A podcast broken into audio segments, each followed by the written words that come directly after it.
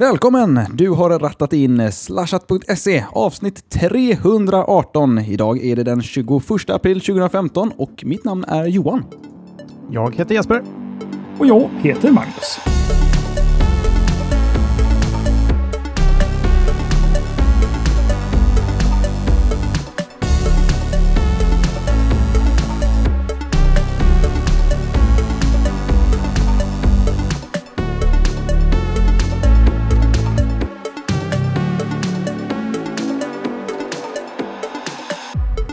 Fan, hallå grabbar! Vilket eh, fantastiskt vårväder vi har fått här i Göteborg egentligen.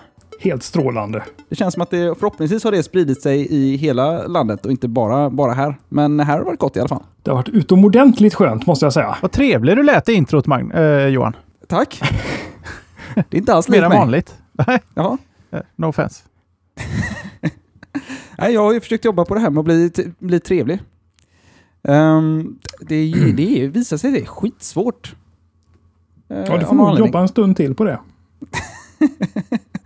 det finns lite kvar. Ja, det är bra. jag gillar konstruktiv eh, feedback. Jag tar gärna åt mig av eh, sånt. Så det är bäst. Eh, då får man, får man jobba hårt. Mm. Det blir mycket feedback nämligen när man, när man är som jag. Så är det. Eh, Vi är lite off här. Vi har haft en lite rough start på inspelningen här idag, men det drabbar ju inte er som har rattat in. Kvart sen in i försnacket och 20 minuter sen, eh, sen in i riktiga showen. Men nu är vi på banan. Och som vi är på banan. Och som vi är på banan, ja. Vad, hur börjar vi ens en sån här show? Jo, just det. Det är såklart. Vi tänker ju prata om förra veckans poll så att vi får det liksom ut ur systemet. Eller hur? Ja, definitivt. Just det. Det var den här vi alla fick hålla oss ifrån eh, förra veckan, va? Jajamän. För vi hade så mycket att säga på frågan. Och då frågade vi, det var i anslutning till att vi eh, snackade om eh, ja, snackade om det här YouTube-ämnet. Eh, och det var väl också i anslutning till att vi snackade om olika musiktjänster och annat va? Att de vill jag minnas. Men jag kanske minns helt fel. I alla fall, eh, frågeställningen löd. Är du sugen på att pröjsa för att slippa reklam på YouTube? Eh, och då är det 73% utav er eh, där ute i stugorna som har röstat på absolut inte. Och eh, 27% som har röstat absolut. Det var en förkrossande seger får man säga för absolut inte-lägret i det här. Magnus, är du sugen på att betala det ur reklamsituationen som råder på YouTube? Absolut inte. Det, Vad- jag, kan, jag kan fylla på med mer information när vi låter Jesper svara och eh, gå laget runt här sen. Alltså det är så vi jobbar. Eh, ja, Ja. nej, jag röstade absolut inte jag också, även om jag kanske har påstått eh, annat i, eh, tidigare, för tidigare år sedan i den här showen. Men ja, Johan, vad röstade du? Jag röstar nog också absolut inte faktiskt. Jag jag känner nog att det inte är värt det. Eller ja, jo, det är precis så jag känner. Annars hade jag ju betalat för det såklart. Det inser jag ju. Det är oftast definitionen av varför man betalar för någonting. Man tycker det är värt det. Precis. Så att nej, jag tycker nog inte att det, det är värt det. Jag kan... Eh, jag tycker ändå fortfarande att det är så pass sällan man behöver titta igenom en hel reklam på YouTube. Oftast så räcker det att man tittar 5-10 sekunder eller någonting och så kan man skippa sen. Eh, och eh, så länge det beter sig så, så har jag nog inga problem med det. det jag kommer nog tycka att det börjar bli lite jobbigt när man ska, om man ska sitta igenom en eh, halvminuts reklam första gången man ska gå in och titta på en, eh, på en video eller andra gången man ska gå in och titta på en video eh, i en session. Men eh, eh tills dess så är jag nog ändå ganska nöjd. Vi har eh, blivit ivrigt påhejade av våran eminenta livechatt här och Sheikh Jerbuti som undrar egentligen man kanske inte konsumerar så himla mycket på YouTube. Jag vet inte hur det är med dig Johan. Hänger du mycket där eller? Inte jättemycket. Jag är nog ingen sån eh, riktig YouTubare som har massa upplagda kanaler och följer dem slaviskt eh, när det kommer uppdateringar därifrån. Utan det är väl snarare när man sitter och har lite tråkigt någon gång eh, då och då så eh, surfar man in och så tittar man lite grann vad som har hänt sedan man var där inne senast och då tittar man på något roligt om man hittar något roligt. Annars så gör man inte det och så går man vidare till något annat. Och klart, då kan man leva med lite reklam i de få fallen man har så tråkigt att man tittar in där kanske. Ja, men lite så. så lite så känner jag i alla fall. Ja. Och sen, eh, Det kan ju, alltså om det är superbilligt det här, säg att det skulle kosta 29 spänn om året att slippa reklam. Då hade jag kunnat tänka mig att slippa reklam. Ja, då kan jag hålla med dig. Jag röstar det- också eh, absolut inte där. Och eh, för mig hänger det på att ja, jag får, väl, jag får väl krypa till korset här då. Jag kör ju Adblocker och den blockerar ju relativt effektivt reklam även från YouTube. Och därför stör det mig inte. Eh, plus att jag hänger inte speciellt mycket på sajten överhuvudtaget. Och skulle jag få något, eh, något litet reklamklipp ibland i, början av ett, ett klipp så gör det mig inte sådär supermycket. Däremot, eh, jag vet inte om det, om det finns att de bryter för reklam mitt i alla TV4 och andra kommersiella kanaler. Men det är inget som sker i dagsläget va? Nej, det har de nog inte börjat med. Och får väl hoppas att de inte gör heller. Det vore nästan jobbigt. Vi kanske gav dem en idé nu tänker jag. Det är ingen som lyssnar på den här showen ändå. Där har vi det, avsnittsnamnet. Ja, Jag håller med er, eh, eller eh, Johan i alla fall. eh, Nej, jag, jag lägger en egen approach. Jag hamnar inte ofta nog på YouTube för att jag ska tycka att det är värt det. Jag tycker inte innehållet på YouTube, vilket kanske lite taskigt att säga med tanke på att YouTube har allt, både lagligt och olagligt. Eh, Men jag, jag surfar aldrig till YouTube aktivt och eh, liksom kollar runt. Jag hamnar på YouTube när jag har följt en länk i relation, eller som har varit i liksom, anknytning till något annat jag har läst eller sett. Där, eh, där någonting diskuteras, kolla den här länken och så vidare. Och det sker så pass oregelbundet och så sällan att jag tycker inte att det är ett jätteproblem för mig. Jag kan tycka att fine, jag ser lite reklam någon gång om dagen eller varannan dag eller hur ofta det hamnar på YouTube. Eh, jag kan tycka att det, det är ett okej sätt för mig att betala de som faktiskt skapar innehållet på de här sajterna. Eh, hade jag haft en mycket högre eh, konsumtionsfrekvens av YouTube, då hade jag ju definitivt kunnat tänka mig att betala. För jag, jag tycker inte om reklam, vilket är ironiskt med tanke på att jag jobbat på marknadsavdelning i hur länge som helst. Men eh, jag får nog ha det på jobbet kan man säga. Som en pizzabagare får nog ha pizza. Så kan jag lägga upp det. Eh, Men eh, de pengarna lägger jag hellre i så fall på något annat där jag slipper reklam. Till exempel Netflix eller eh, just nu står HBO väldigt nära för dörren för min del. Bara slipper reklam på kvaliteter jag aktivt eh, eh, letar upp. YouTube för mig är passivt. Det var tur inte du var med i eh, delar av försnacket här Jesper när eh, kotten rageade totalt ner eh, HBO. Men det är en helt annan historia. Är det så? Det här det eh, låter deras- som en eftershow. Ja, alltså det beror ju på deras... Nu ska inte jag gå in på en tangent så mycket, men det beror ju på deras tekniska plattform. Det, är det, är- det suger ju. Men alltså deras innehåll är det ju inget fel på, HBO. Det är ju kanon. Det är bara att de inte överhuvudtaget vet hur man ska leverera sitt innehåll. Till folk som ändå är beredda att betala för det. Det är, ja, det är respektlöst tycker jag. Ja, då får vi se. Det kanske jag får backa där. Då vill jag lägga lite extra pengar på Spotify istället. Jag får, jag får mycket mer valuta för pengarna än de får pengar. För mycket valuta. Pengar. Valuta. Ja, Ja, någonstans där var väl förra veckans show eh, klar Johan, kan jag tänka eller? Ja, och veckans show också tänkte jag säga, men det, det stämmer ju inte. Jag har ju precis börjat här. Har vi någon feedback att plocka upp eller något?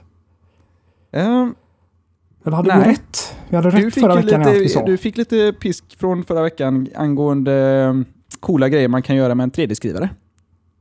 Men eh, ja just det är det. inget Finns det det folk som har vill, eh, vill skola Magnus i det här? Ja, jag stack ut eh, hakan rejält förra veckan och sa det att jag ser ju ingen som helst användning för en 3D-skrivare. Men samtidigt så sa jag ju det att eh, jag har, det har inte nått fram till mig än. Och det, det är lika mycket mitt fel som eh, de som försöker att marknadsföra de här grejerna till mig. De kan inte. Ja, det är bra. Ja, Ös på är med sant. mer tips om, om grejer som man kan göra med en 3D-skrivare. Jag tror att vi alla är ganska intresserade och sugna på vad man kan göra med en 3D-skrivare och relativt oinsatta i hela 3D-skrivar-grejen. Så att eh, ös på med eh, mer saker. Det här var bronsstatyetter och, eh, och andra coolheter som... Nu är det synd att, man, att jag inte har det mejlet framför mig här, men vi kanske kan, kan, kan, kanske kan sammanställa det här till någon framtida show där vi pratar om allt coolt man kan göra. Nu tycker jag vi går in på eh, veckans eh, ämnen. Eh, och jag vet inte hur ni känner men jag tycker att det har varit en eh, särledes eh, teknikfattig vecka den här veckan. Och eh, har egentligen inte alls några roliga ämnen. Men eh, vilken fantastisk show det kommer bli. du Jag säljer in tänkte, det se om Johan. man, jag tänkte se om man kunde ta sig igenom den här showen eh, och på något sätt mörka bristen på bra nyheter genom att använda ord till annat än nyheter. Men eh, nu har vi outat oss och vårt eh, tämligen fattiga manus för veckan. Men vi kommer ha kul det ändå. finns Ja, sjukt herregud. mycket bra ämnen den här veckan. Vi har massor att prata om. Eh, riktigt Asbra. mycket gro- goda grejer. Mm. Så att vi går rätt in på det tycker jag. Och så eh, jag, jag tar eh, det som lät som det mest intressanta ur den här ehm, eh, batchen utav ämnen. Och eh, det är ditt eh, ämne Jesper. Eller ett Ja. utav dina ämnen, men du får välja vilket och jag tror att jag vet vilket. Jag har väl bara ett ämne denna vecka, så det får Ja. väl bli det. Ja, Välj det eller- då. Ja, då tar jag det. Eh, och det har att göra med, eh, vi har pratat om det här för, ja det måste ha varit två år sedan skulle jag vilja tro. Kan vara ett år sedan, kan vara tre, who knows. Internet.org, det var ett eh, initiativ från Facebook. Eh, de hade som eh, målsättning att förse egentligen eh, hela världen, specifikt de delar av världen som inte hade uppkoppling, med internetuppkoppling. Och det här skulle de göra tillsammans med lite olika telefonoperatörer. Just när det lanserades så hade de sju stycken telefonoperatörer som var inblandade och de skulle då förse alla länder de kunde och hade råd med till att få nät. Och de har lanserat det här i åtta länder så här långt, men nu har de åkt på ett ordentligt bakslag. Eh, för det är här så att eh, no, eh, flera stycken av de här partnerserna som har jobbat med Facebook, eh, de nästan mest, de som har promotats mest som att vara del i det här projektet att förse folk med nät, eh, De drar sig ur och de gör det av anledningen att det här är, går lite emot hela idén med nätneutralitet. Och vad har det här då att göra? Jo, det är så att eh, för det första, hela internet.org har väl nästan sett som en sorts välgörenhetsgrej från Facebooks sida. Att vi, vi vill, man förstår väl att fine, de vill väl se till att hela världen har Facebook. Men de vill i alla fall se till att folk som inte har tillgång till internet kan få tillgång till det och de kan få det gratis. Men och det är ett stort men. Och det är nämligen att de här regionerna som får internet via internet.org Eh, får inte internet, utan de får tillgång till Facebook och de får tillgång till 37 andra webbsidor och appar. Och de här 37 företagen, eh, eller tjänsterna, det är alltså företag som har betalat för att eh, vara med och då har de betalat för att förse de här människorna med internet, vilket gör att de får en väldigt, väldigt liten slice utav internetkakan eh, gratis och det är då de här, det är, det är ren, ren eh, marknadsföringsgrej eh, från de här företagen. Vi betalar och de kan bara använda eh, en av de här tjänsterna. Vilket gör att det här är inte särskilt nätneutralt. De är visst, de, de, de hade inget internet och eh, man kan argumentera för att de inte har internet nu heller. De har en sorts eh, en, en liten slice av det hela. Och det som nästan gör det hela ännu värre här, och jag ska säga att jag är lite dåligt påläst på nätneutralitet. Jag vet vad det gäller och jag tycker att det är viktigt, men har liksom inte hängt med i alla svängar fram och tillbaka. Men det jag tyckte var väldigt anmärkningsvärt här, det är att Mark Zuckerberg har kommenterat att de här bolagen har hoppat av. Och han har kommenterat det på så vis att för människor utan internet är lite internet bättre än inget internet.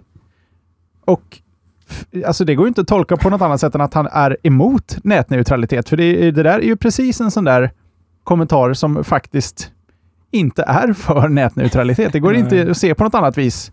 Eh, även om han kanske inte han tänka efter det. Men alltså jag tycker det är sjukt illa att... Johan, du, du känns som en nätneutral kille. Mhm.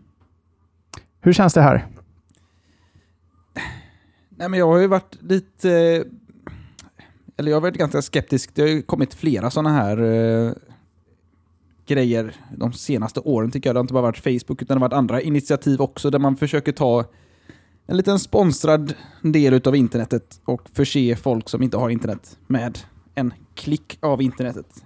Och jag vet inte, det är klart att lite internet kanske är bättre än allt, eller än inget internet. Men jag vet, ja, nej. Det ska ju alltså det, hela grejen med internet är ju att man vill ha allt internet. Man vill inte, ha, man vill inte göra någon skillnad på på olika sajter. Man vill inte ha... Det är, det är ju det som har gjort internet till det internet vi känner och älskar idag. Det är ju det faktum att vi har kunnat bygga, bygga tjänster och vem som helst har kunnat bygga tjänster som kan användas utav vem som helst och det prioriteras inte av någon eller det, och det sponsras inte av någon utan man, man har fått göra det här på, på sin egen maskin och sådana här initiativ det blir ju problematiskt när sådana här initiativ, framförallt om det skulle slå, nu vet jag tusan om det här faktiskt har slagit, om folk använder det här, men det, det, det, känns, det känns tråkigt och det känns framförallt, jag vet inte exakt vilka de här 37 andra sidorna var. Hade du koll på det? Ja, det hade jag naturligtvis inte, men det, det var lite sådana, det är väldigt mycket indiska regioner som har fått tillgång till det här och det finns stora indiska chatttjänster, stora, någon av de stora eh, e-handelssidorna. Så de har ändå försökt att sprida det lite över de olika vanliga användningsområdena för just eh, internet. Ja, okay. Men, för, det, för det är också annars en risk med ett sånt här initiativ, framförallt om det kommer då från ett amerikanskt företag, att det blir en väldigt amerikaniserad version utav att, men här, ta, ta det amerikanska internetet och så sitter man där i i Indien exempelvis. Och, eh, jag kan ju liksom inte bry mig, bry mig mindre om Yahoo. Eh, nu kanske de använder Yahoo där, det vet jag inte. Men eh, det, det känns som att det, det, det är liksom fel sätt att promota på annars. Men om, det, om de ändå får med sig lokala aktörer så är det väldigt nice. Men som sagt, det är liksom ett stoppgap det här för att få det riktiga internetet. Kan man, kan man göra det här och få ut det hos folk så måste man ju också kunna lösa ett, ett riktigt internet till ett vettigt pris också. Om det är så pass billigt för Facebook att lösa det eller internet.org att lösa det så borde man ju kunna lösa det på riktigt sätt också. Ja, speciellt om man nu vill köra på hela um, välgörenhetsvinkeln. Jag förstår att det är dyrt det här och uh, ska man då göra det här för att folk ska få tillgång till nät så, så, så, måste man väl förmodligen spendera mer pengar än vad man tjänar. Med andra ord välgörenhet. Man gör det för den goda sakens skull. För att här är det ju inte en välgörenhetssak utan det här är gjort med väldigt med, med väldigt tydlig agenda om att få fler användare på sin, eh, sin plattform. Och eh, mm. Jag ska, ska, låta Magnus prata här om han vill alldeles strax. Men en sak jag, jag tänkte på. Lite internet är mer internet än inget internet. Jag anser att lite internet är inte internet. Hela poängen med internet är att det inte är lite internet, utan att det är internet. Internet hade inte blivit internet, hade inte blivit den succén det hade varit om det var lite internet. Det har inte kommit någon vart. Nej. Magnus? Ja, nej. Du är ju emot nätneutralitet, det har jag hört. jag håller med er i allt, allt ni säger. Detta blir ju som ett, eh, ett väldigt kontrollerat intranät egentligen. Där eh, Facebook och deras eh, 37 samarbetspartners styr exakt vad du, eh, vad du får lov att komma åt. Och det är klart att deras plånbok bestämmer hela vägen här.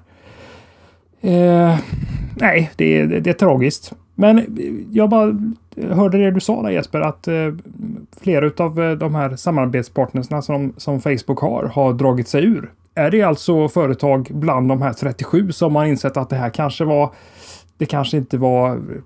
Det kanske gav mer dålig PR än bra PR eller vad är det för... Vad är det Nej, för det skäl är, som ligger bakom? Nej, det är alltså inte företagen som erbjuder tjänsterna som har dragit sig ur, utan det är Nej. operatörerna som erbjuder uppkopplingen som betalas av de här företagen som erbjuder tjänsterna. Okay. Och de har varit ganska tydliga med att eh, vi måste dra liksom, eh, gränsen någonstans och eh, vi är för nätneutralitet. Då, då kan vi inte vara med på det här för det, det blir inte rätt.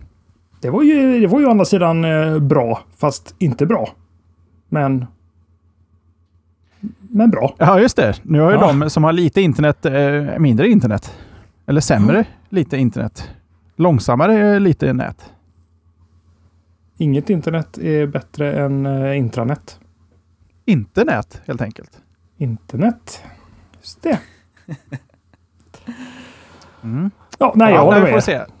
Vi får se hur det där utvecklas. Eh, jag är inte så förvånad att, att eh, det här händer. Om, om de nu... det känns inte som det är genomfört på det sättet som det kanske promotades som världens största eh, liksom projekt att förse människor med, med internet. Om vi tar Googles, mm. vad heter det här med ballonger och raketer och eh, kärnvapen och allting som ska Project, förse... Är det Bloons? Loon, ja, Loons, ja precis. Det skulle väl bli drönare med nät också. Sånt där. Är det någon som vet om det har sagts någonting om att det också ska vara... Det känns inte som Googles grej att det kommer låsas ner på något vis. Men eh, ingen som har um, hört något ehm, där? Nej, Jag har faktiskt inte försökt att söka någon information. Jag läste idag att de, nu hade de ju, nu var det snart dags att dra i, eh, dra i startsnöret där. Men eh, vad, exakt vad det kommer innebära, det får vi nog be att få återkomma till tror jag. Mm. Ja, vi får väl se hur det här utvecklas och se om Googles ballonger sänder internet någon gång. Ja. Ah, ja, jag kan vara nöjd där känner jag. Toppen.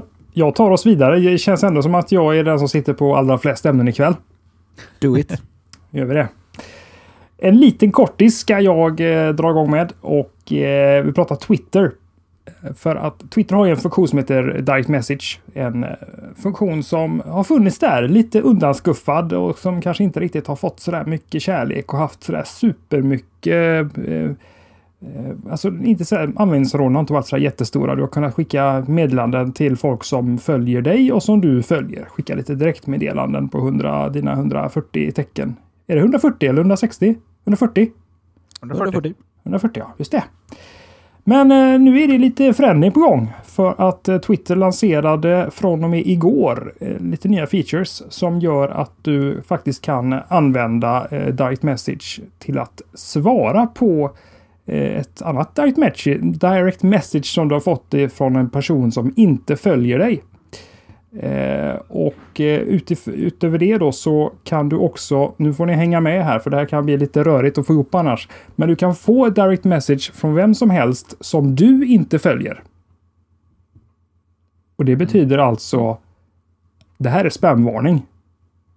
Vem som helst kan alltså skicka ett direct message till dig på Twitter. Nu är det här eh, en funktion som är avstängd som standard. Man får gå in i eh, inställningarna på, på twitter.com och eh, slå på den. Det, det är ju som upplagt för att få, för att få spam, men tanken är väl i så fall att det här är ett sätt för, för företag att agera lite som en supportkanal och kunna besvara lite dispyter mer privat än att ta dem i det ordinarie Twitterflödet med, med kunder som är besvärliga eller missnöjda så kan man hålla den diskussionen lite mer privat. Eh, och eh, då kan vi notera att eh, i och med att man kan eh, få eh, direct message från vem som helst så kan man sedan tidigare, tidigare också faktiskt skicka direct message till en följare som man själv inte följer, vilket också är väldigt viktigt ur ett företagsperspektiv. Eh, så lite mer användningsområden har eh, Twitter tweakat in för, eh, för Direct Message. Jag vet inte hur det ser ut för, för er grabbar. Vi pratade lite Twitter i förra veckan. Vi konstaterade att Johan, du var den som, som hade allra mest interaktion på Twitter. Kör du eh, Direct Message? Nej.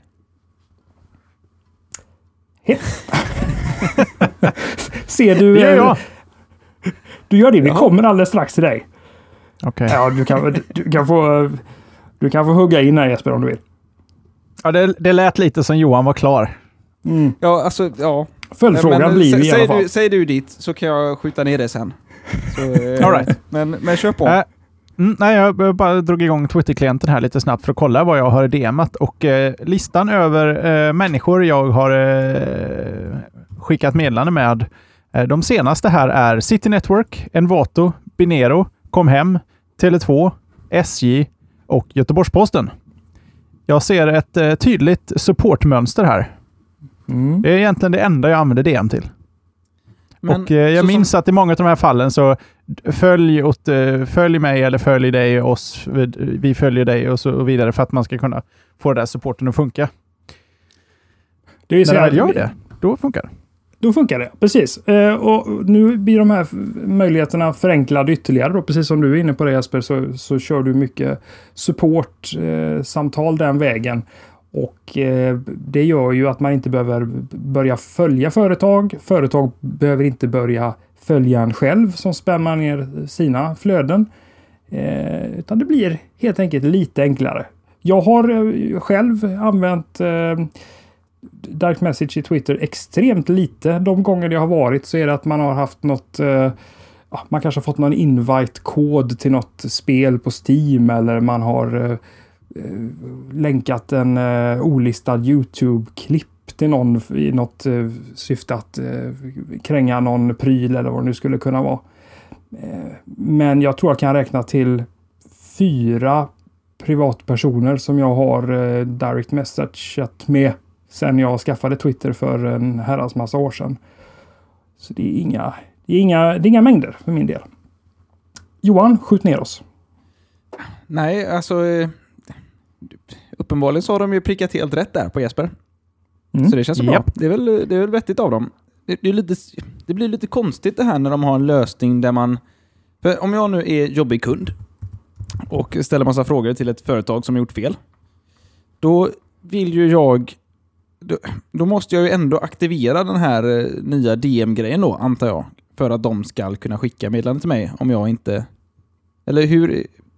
Måste, de, måste man fortfarande följa varandra? Hur, hur går det till? För i, idag så måste ju båda parterna följa varandra va, för att man ska kunna skicka DM. Nej, så har det ju varit fram till för ett tag sedan. Men eh, sedan tidigare så, så kan man alltså skicka ett direct message till en följare som man själv inte följer. Det vill säga eh, Binero skickar till Jesper till exempel. Jesper följer Binero men Binero följer inte honom. I det här support-caset till exempel. Det. Men, men Jesper kan också slå på att han vill kunna få direct message från vem som helst. Mm. Även folk han inte följer. Men då öppnar han ju upp sig för väldigt mycket spam. Ja, just det. Men det är någonting ändå som man måste aktivt gå och göra.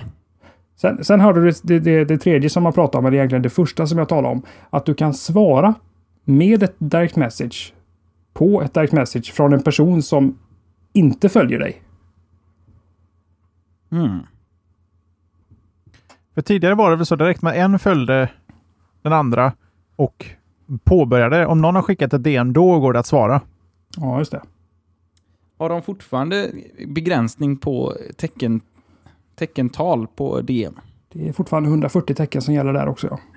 Om det ändå ska bli en supporttjänst av det här, kan man inte bara se till... För det är ju en bra supportkanal. För många, det är många företag som finns där, man får ändå får ändå snabb kontakt med företagen. Kan man inte bara slopa sådana saker på DM då? Om, det, om de nu vill att det ska vara en supportkanal. Det känns som idiotiskt att ha 140 tecken, en, en sådan begränsning på privata meddelanden. Det är ju en sak på alla publika meddelanden, man vill att de ska ha en typ av form. Men att köra det på de, eh, på de privata meddelandena, tusan. Ja, Det Jag håller, håller med dig, det, håller med dig fullt det håller ut. frågan kort om inte annat. Ja, det, det gör det väl kanske, men det håller ju också det, det sätter ju en liten eh, gräns på, på svaret som man kan få också. Ja, för det är ju ändå här. så att eh, de börjar konkurrera med, med företag på, på Facebook till exempel, som där du kan använda meddelanden för att kommunicera. Och eh, här blir det ju väldigt handikappat med, med 140 tecken för att eh, formulera en, en väl, välställd fråga med, eh, med kanske ja, eh, fel eh, symptom och vad det skulle kunna vara. Mm.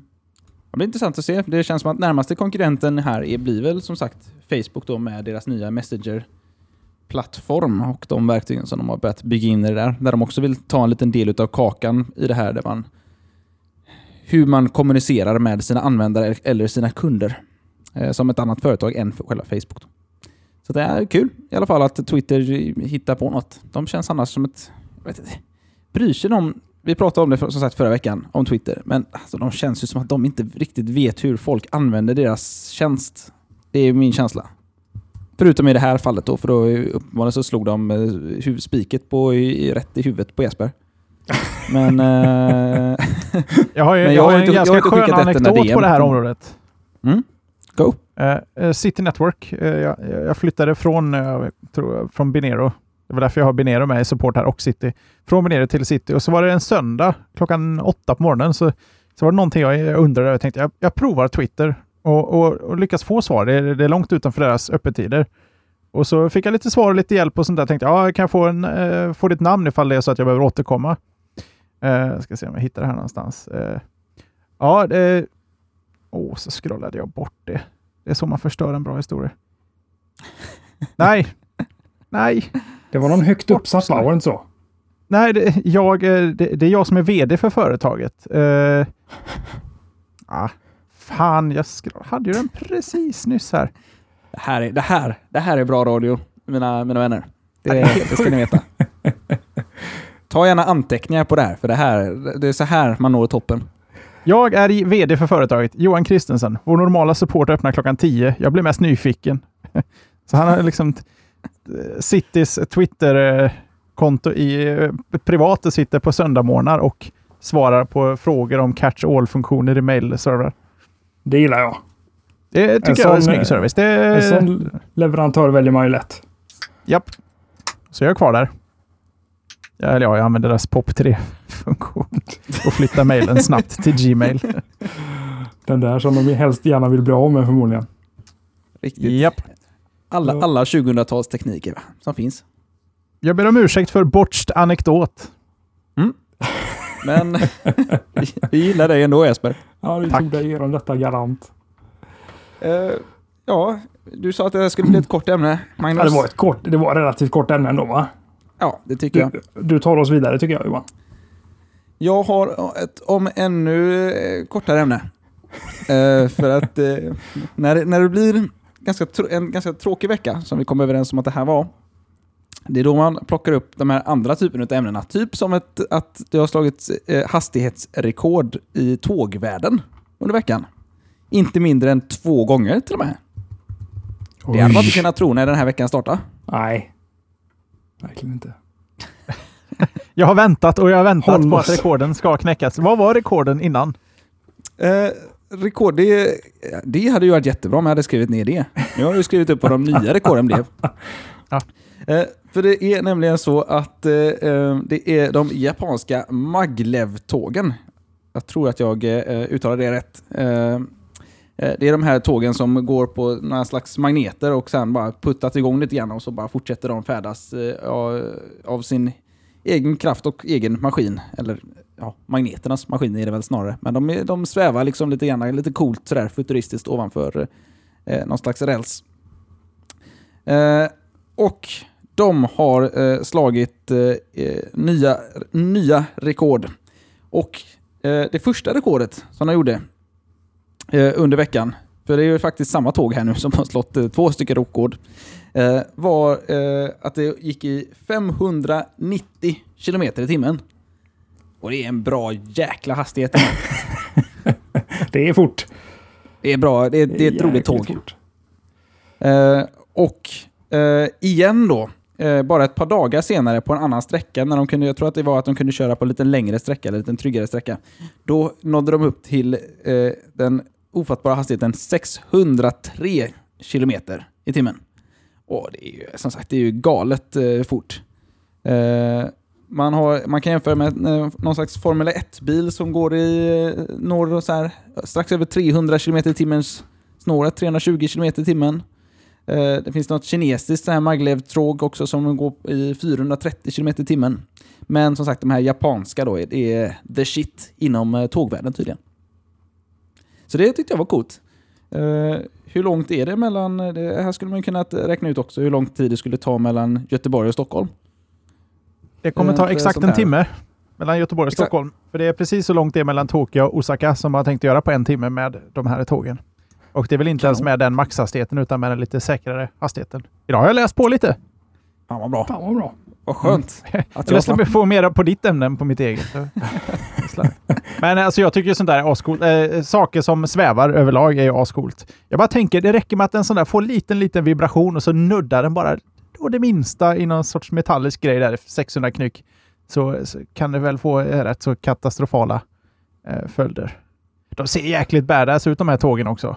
Ja, Ja, verkligen. eh, jag rekommenderar folk, om man inte har sett de här tågen, så rekommenderar jag att titta i länken i show notesen i er eh, podcast-klient här och eh, titta på bilderna. De, de, de, ser ju, de ser ju ut som någonting som kommer byggas om 30 år.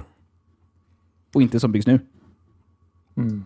Är Men, jag men detta var, är detta någon typ av... eh, de här tågen går inte i någon typ av eh, linjetrafik om man säger så då? Jo då, Utan det är någon test... Alltså? det har de ju kört länge. Damn. Jag trodde det var någon typ av testbana de körde på. Nej, nej. Det här är bara det, är bara det att många andra länder är mycket coolare än vad vi är på tåg, tågvärlden. Vi tycker, att det är, vi tycker det är fräckt att eh, åka långsamt. Rekordet tycker det är gjordes på en de testbana har- visserligen. Men okej. eh, Ja, den, den Ja, går i trafik precis. mellan Osaka och eh, Tokyo. Okej. Är det Ja, det är inte samma teknik som den hitta. är, eh, vad heter den, Hyperloop, Project Hyperloop Loop? Eh, Elon Musk-grejen bygger Så- väl på samma teknik va? Typ va, fast om någon skulle vilja ha någon slags vakuum... Eh, det skulle liksom gå i någon slags vakuumtunnel och grejer också? För att kunna få ännu mindre friktion och ännu högre hastigheter. Då behöver de inte ens vara spetsiga som de här tågen är. Jag hittade, kolla på videoklippet här från, eh, på länken i show notesen. Eh, det går undan. Ja, ja det är bra. Ja men 600, det det nu börjar man komma upp i vettiga hastigheter. Det hade varit roligt att kunna åka lite sånt tåg. Till Stockholm på en timme. Det är, ja, det är coolt. Då hinner man ju knappt ta sig in i restaurangvagnen och eh, därifrån igen. Ska Ja, men det är ändå en frusen- och- Ändå en frusen växel i Hallsberg som kommer sätta stopp för att tåget så det blir stående i fem timmar i alla fall. Rejält stopp dessutom. Ska hinna få stopp också. Undrar vad det är för Ja, bromssträcka på den här rackaren. Jag tänker det är, det är ju elektromagnetism. De borde kunna få den där att stanna hur fort som helst, men det gäller ju att se till att ens passagerare inte avlider i processen. Ja, fy fasen. Bad for business. Ja. ja, känner vi oss nöjda så eller? Det tycker jag. Det fanns inte så mycket diskussionsunderlag här om man inte vill ge sig in i någon riktigt hetsk politisk diskussion om hur lite pengar vi lägger på vår egen järnväg. Men det tycker jag att det, det är en annan podcasts jobb. Ah, du kände att du ville, du ville gärna att någon hookar på den, eh, på den Nej. eh, aspekten också. Nej, skiter vi i det. Nej, det vill jag inte. Nej, då tar jag oss vidare istället. Nu ska vi prata Android Wear. Mina vänner. Och nu kanske ni bara iOS-användare lutar er tillbaks och, och gäspar lite försynt för att eh, ni väntar fortfarande på era, era rackarns eh, Apple Watches.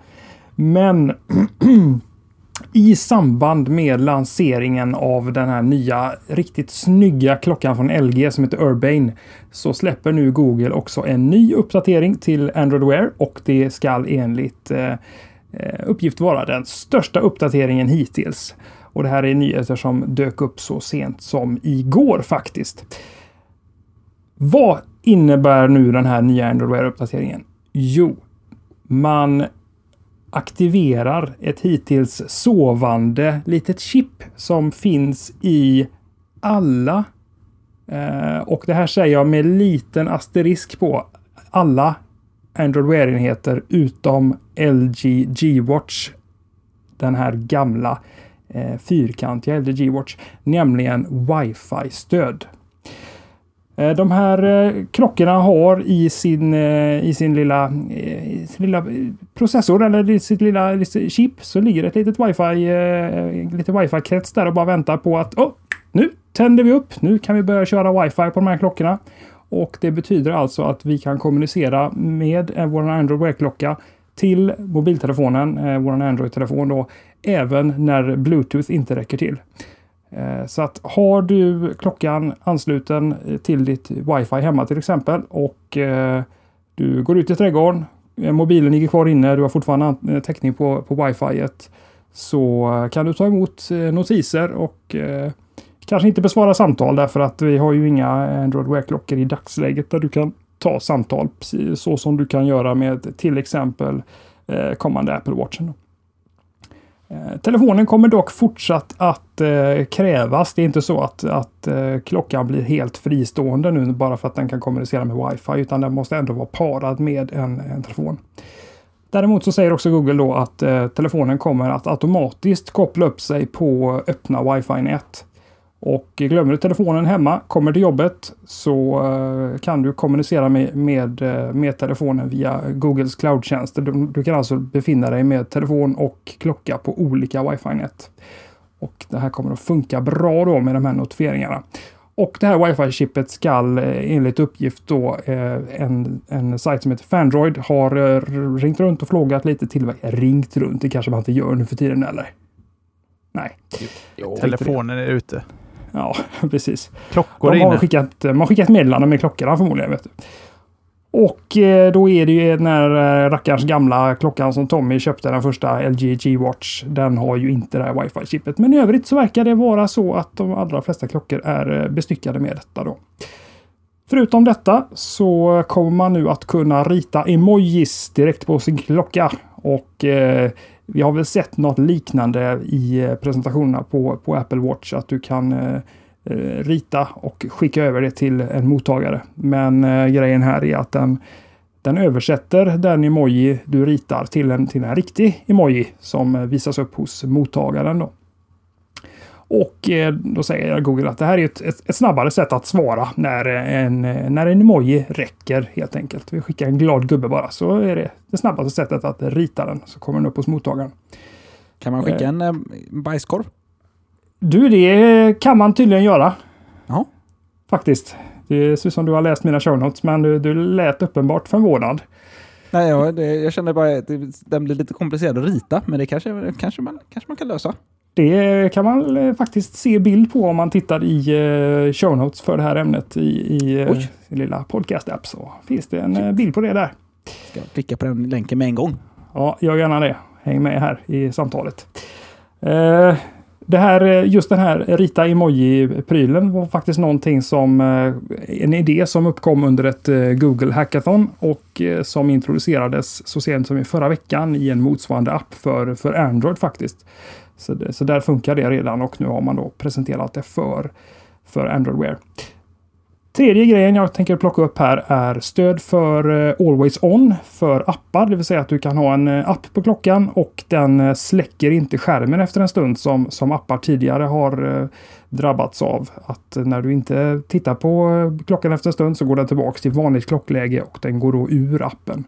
Nu kan apputvecklare styra över detta och du kan alltså ha Eh, Eh, den, din app aktiverad hela tiden på skärmen. Till exempel om du har en eh, shoppinglista i Wunderlist till exempel så kan du gå och bocka av på din klocka utan att den stängs av emellanåt.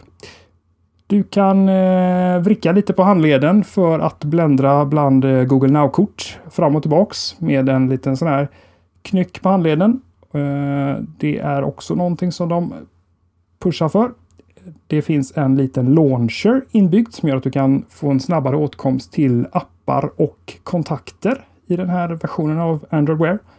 Och eh, ifrån den här lilla kontaktvyn så har du också möjlighet att initiera konversationer direkt från klockan då istället för att du ska behöva gå via telefonen och eh, hangouts. Den här uppdateringen kommer då som sagt eh, att släppas först då till eh, Urbane som är på gång ut nu. Den är lanserad och eh, för leverans. Den ligger med som, som standard i den enheten och sen så kommer den rulla ut till övriga Android Wear-enheter batchvis från och med början av maj här nu så att den är snart på gång ut. och det är väl egentligen upp till hårdvarutillverkarna att aktivera wifi-chippet på befintliga enheter men det är som sagt bekräftat på de allra flesta eh, klockorna förutom då den här gamla G-watchen. Sen hur detta påverkar batteritid med just med wifi, det är väl något oklart och det är väl också någonting som kan spela in kanske för, för tillverkarna framöver hur de väljer att göra om de ska aktivera det här chippet. Men eh, Jesper, är detta eh, kittlade lite grann nu kanske? Är det läge här nu att börja tänka sig att byta plattform? Nu är det här riktigt bra. Ja, men nu är vi ju här igen att diskutera. Eh, Byta betyder ju att man har valt en sida ännu och eh, vi har fortfarande inte provat någonting. Och eh, baserat på de nyheterna i den här så låter det ju som att de försöker nå någon sorts feature, liksom, feature for feature så ska det stämma överens med vad Apple Watchen har. Det är ju flera saker här som ringer likt. Sen är det inte det superunika saker, men de försöker ändå fylla på med saker som Apple Watchen i alla fall eh, som vi har känt till att den kommer att ha. Om den gör det bra, bättre, om det är en bra idé från början. Jag kan inte påstå att hela här emoji-grejen och rita och kladda på sin, eh, på sin klocka, det känns inte som någonting jag spontant känner eh, kommer vara en stor grej. Men det vet jag inte förrän jag provar. Jag är mest fascinerad över hur hur irriterad jag hade blivit på att få veta att prylen jag haft i ett år helt plötsligt innehåller ett chip som ingen har sagt någonting om. eh, vad, vad, finns det mer gömt där i som de slår på allt eftersom eh, någon annan presenterar någon liknande funktion? Eh, och Sen är jag såklart glad för att den här sortens funktion, alltså wifi-funktionen är ju en, en bra funktion. Det kan eh, man får ju lätt räckviddsångest med bluetooth-enheter. Mm. Kan man då eh, ta del av wifi-nätverket så tycker jag det, det, är en alldeles utmärkt idé. Eh, och jag hoppas att det inte påverkar era batteritid sådär fasligt mycket. Men jag måste ändå fråga, du som har kört Moto 360. Jag hade en kollega som körde det i höstas Och han, han fixade väl en dag, lite mer än en dag, men jag, jag får känslan av att Wear ändå har gjort ganska mycket eh, förbättringar på batteritiden från det att det kom. För jag, jag, upplever det som att din och Tommys batteritider blir bättre och bättre. Eller är det någon sorts reality distortion field? Laddar ni dem i sömnen? ja, eh, från början var det ju så att... Eh, va? Sleep chargers, ni laddar dem liksom utan att ni vet om att ni laddar dem. ja, så kan det ju vara. Nej, från, eh, från, början var det ju så när första versionen av eh, Android Wear kom till eh, när klockorna lanserades då. Eh, då man fick väl ut, ja, då hade jag ju ingen, men jag, upp, jag vill minnas att Tommy fick ut en dag ungefär på sin första. Och det blev klart bättre i eh, 502 som jag tror är den version som både Tommys G-Watch R och min Moto 360 kör nu. Eh, jag får väl kanske ut en och en halv dag ungefär. Jag laddar varje natt. Jag vågar inte köra två heldagar.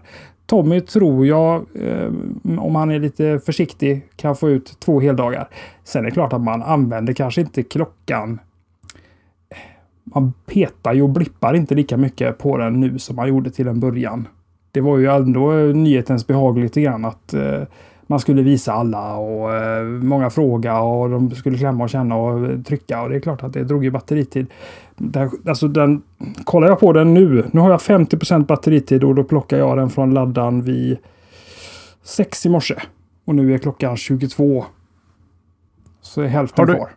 Har du interagerat någonting med den eller är det bara passivt notifikationer? Eller sitter du och duttar på den? Jag sitter inte och duttar på den dagligdags utan det är bara notifikationer som eh, blippar upp på den. Sen har jag ju mutat ganska mycket notifikationer. Jag får upp mail, jag får inte upp massa snabbmeddelanden och sånt för det, det försöker jag muta på dagtid. Men mail och samtal och eh, Google Now notifieringar poppar upp och de eh, får jag ju i så fall ta hand om eller swipa bort. Fråga, mm. kolon. Ja. Eh, kring det här med att den söker upp massa öppna nätverk och det. Det känns som en väldigt stor potentiell säkerhetsrisk i mina öron. Att, den, att om någon stjäl klockan exempelvis, så har den liksom tillgång till en eh, himla massa grejer innan dess att jag kommer eh, på att min klocka är stulen och kan disabla den exempelvis. Ja, alltså, ja.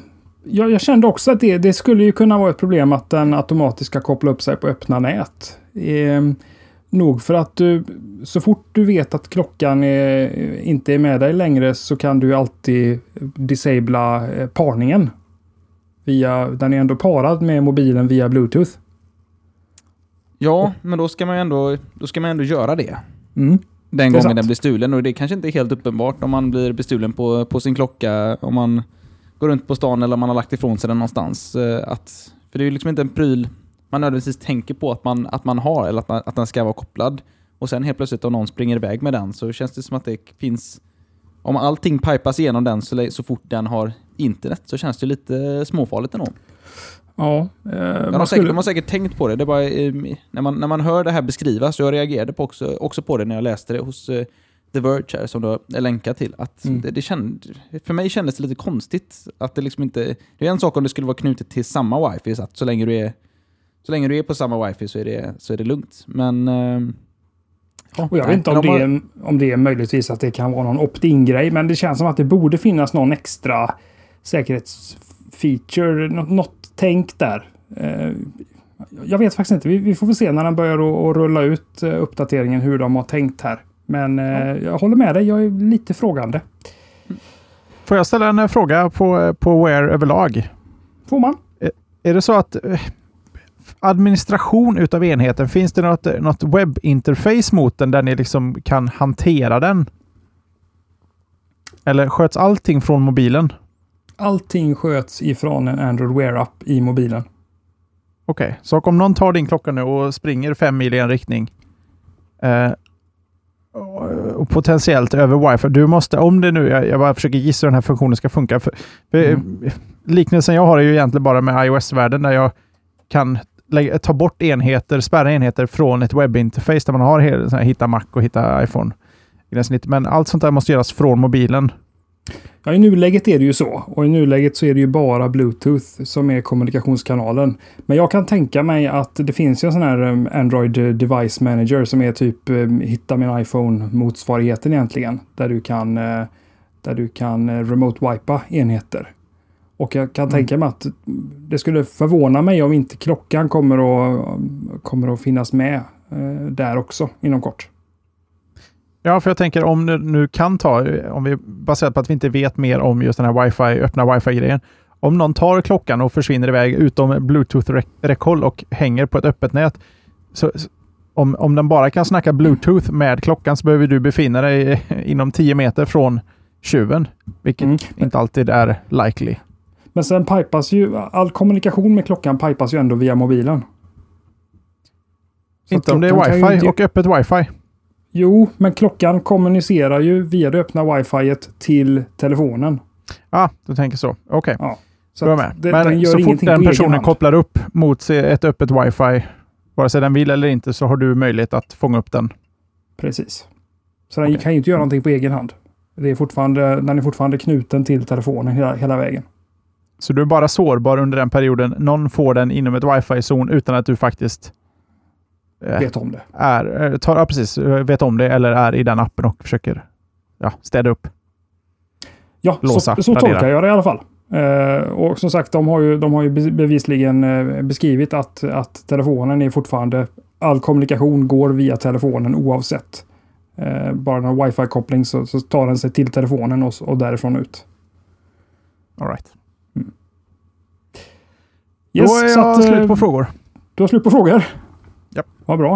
Eh, men som sagt, eh, då har vi en stor Android Wear-uppdatering framför oss. Den största hittills. Så att alla ni med, eh, med Android-klockor kan eh, skatta er lyckliga. Nu kommer det snart och bli nyheter i den. Jag tar och slänger in veckans forumtråd här pojkar. Bring it.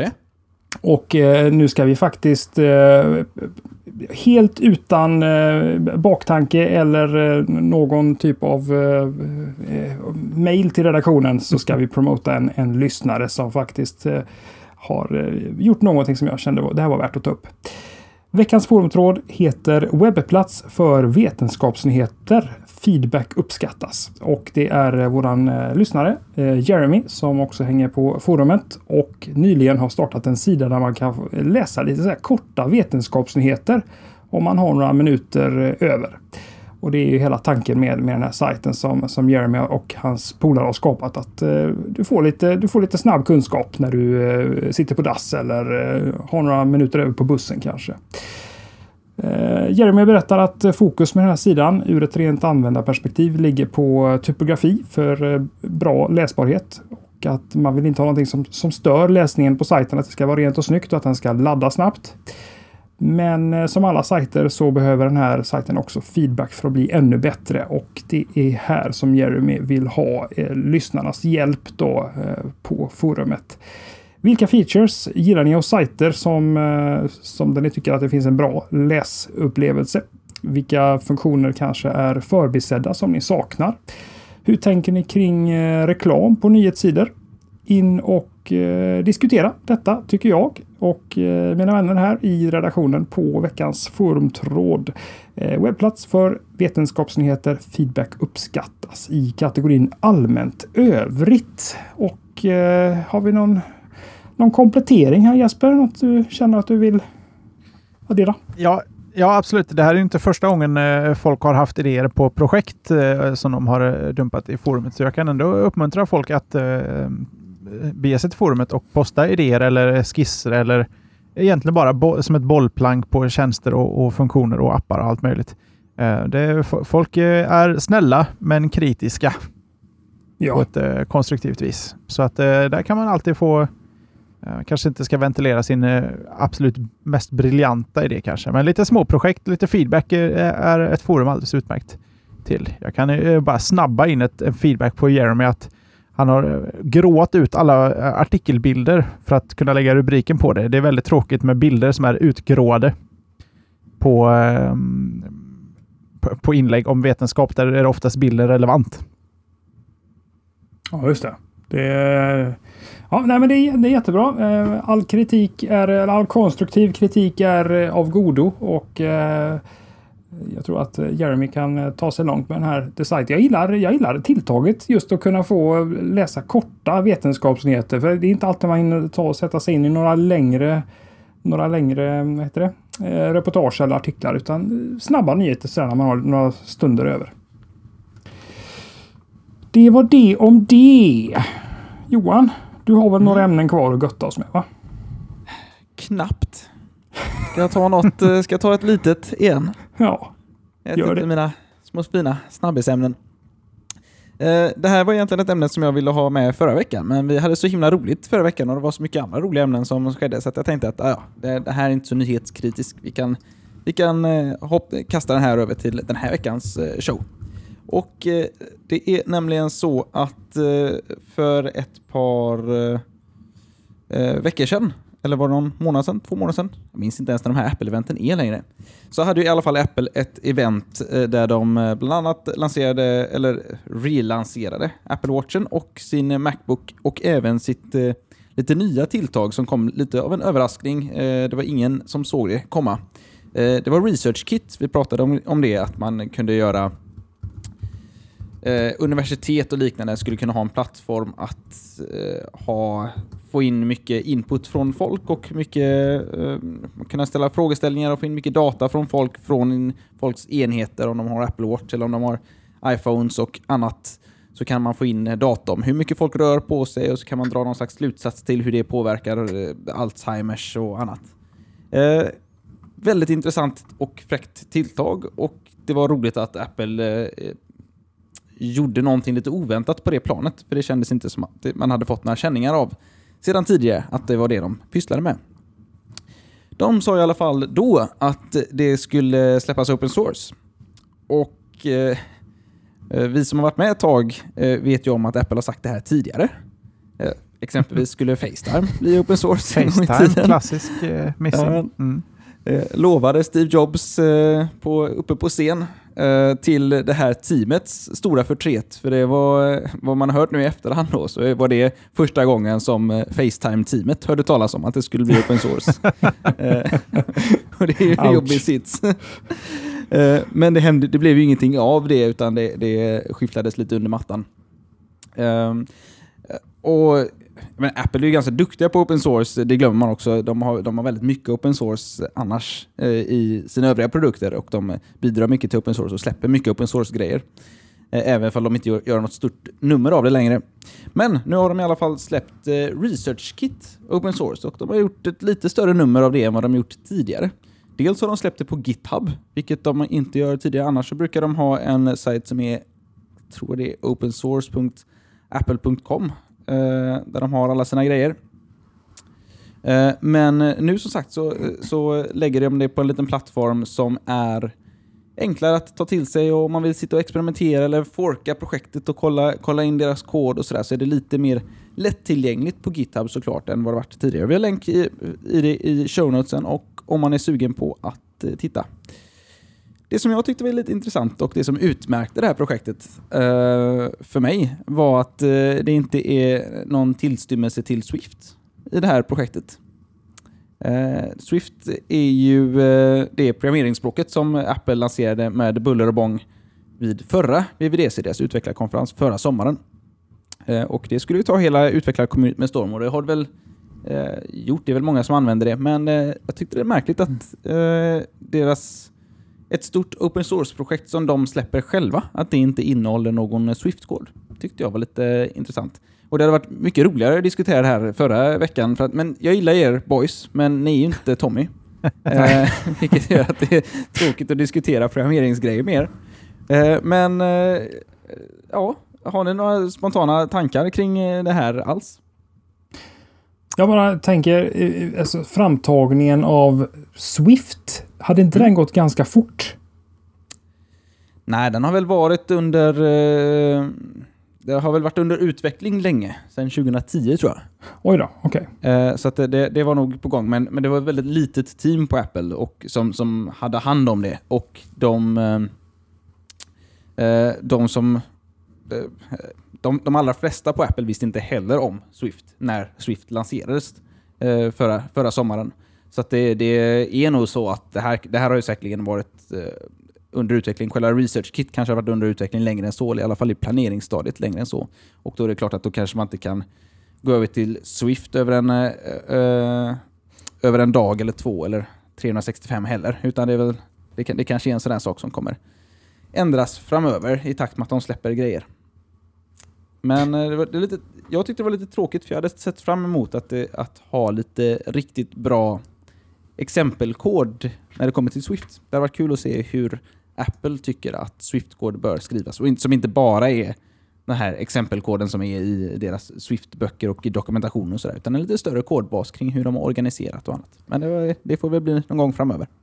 Du som, du som hänger mycket på, på GitHub Johan, är detta eh, det första som, som Apple släpper på GitHub överhuvudtaget? Ja, det tror jag.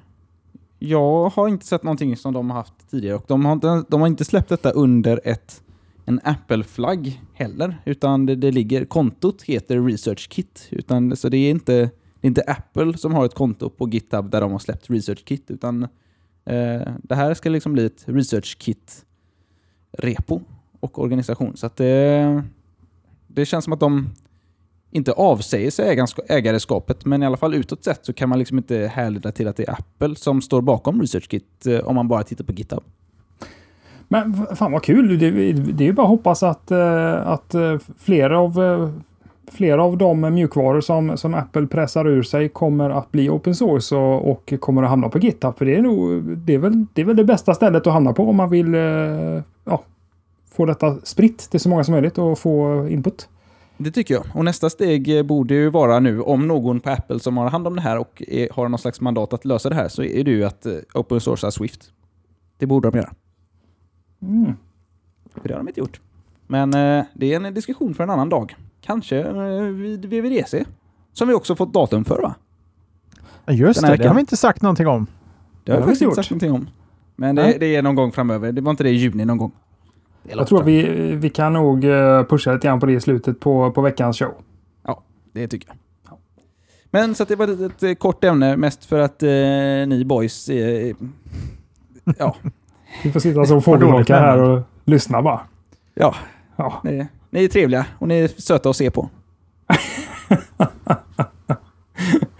Åh oh, herregud. Jag hade inte mycket ja. input där, jag är hemskt ledsen. Nej, du bara satt och njöt. Ja. Ja. Du, Men, eh, ska du prata fotos Jesper eller? Nej, jag tänkte du skulle få prata FM-radio. Oj! Ja, men då gör vi det. Då gör vi det. Jag, fan, ni har lite tunt på ämnesskörden i era delar av shownotesen ikväll det här grabbar. Du har pratat mycket. Jag har gjort det. Då pratar jag mer. FM-radio är ju det här eh, heta nya, ni vet. Och eh, där Sveriges Radio håller till och har gjort sedan ett antal år tillbaka. Nu är det så att första landet i världen att börja släcka ner sina FM-nät är Norge. Och eh, från och med, eller med start 2017 så kommer, så kommer Norge eh, nu då att börja släcka ner hela FM-nätet för statlig radio. Och eh, det här efter en utredning som har eh, hållit på i ett antal år det lades ett förslag till norska regeringen 2011 och så har det väl kommit ett beslut efter det och eh, nu då så är det klart att man börjar att läcka ner den 11 januari 2017 faktiskt. Det här kommer då att ersättas av någonting som kallas för DAB och eh, för er som hänger med så vet ni att det betyder Digital Audio Broadcasting. Väldigt eh, check akronym. Eh, DAB kommer att eh, innebära eh, självklart en bättre ljudkvalitet och inget eh, brus. Det finns eh, fler funktioner och det här hälsar då kulturministern i, Norge, Torild Vidvei, att det här är framtiden och da shit. Redan idag så finns det 22 nationella kanaler i, i DAB-nätet om man får lov att kalla det så gentemot eh, fem stycken som de har stöd för i, i FM-nätet i Norge. Och eh, DAB kommer att klara att hantera ungefär 20 kanaler till så att det finns eh, utvecklingspotential. Eh, man har kört i, i Norge DAB sedan eh, 1995 faktiskt, så en herrans massa år. Eh, 20 år i år. Och det har kört som prov. Eh, precis samma som, som Sveriges Radio faktiskt har gjort eh, i, i Sverige och eh, på de stora orterna Stockholm, Göteborg, Malmö och Luleå till 35 procent av befolkningen som har kunnat lyssna på, på DAB-radio via, via Sveriges Radio. Men eh, nu är det alltså så att eh, Norge drar ifrån. Det har ju nämligen varit eh, förslag från svenska, eh, till svenska regeringen också. Det ligger en utredning eh, här som säger att Sveriges Radio ska, ska gå över med. Men Norge hinner först. en stor del i detta är också att sändningskostnaden för, för FM-radio beräknas vara ungefär åtta gånger dyrare än den här digitalradion.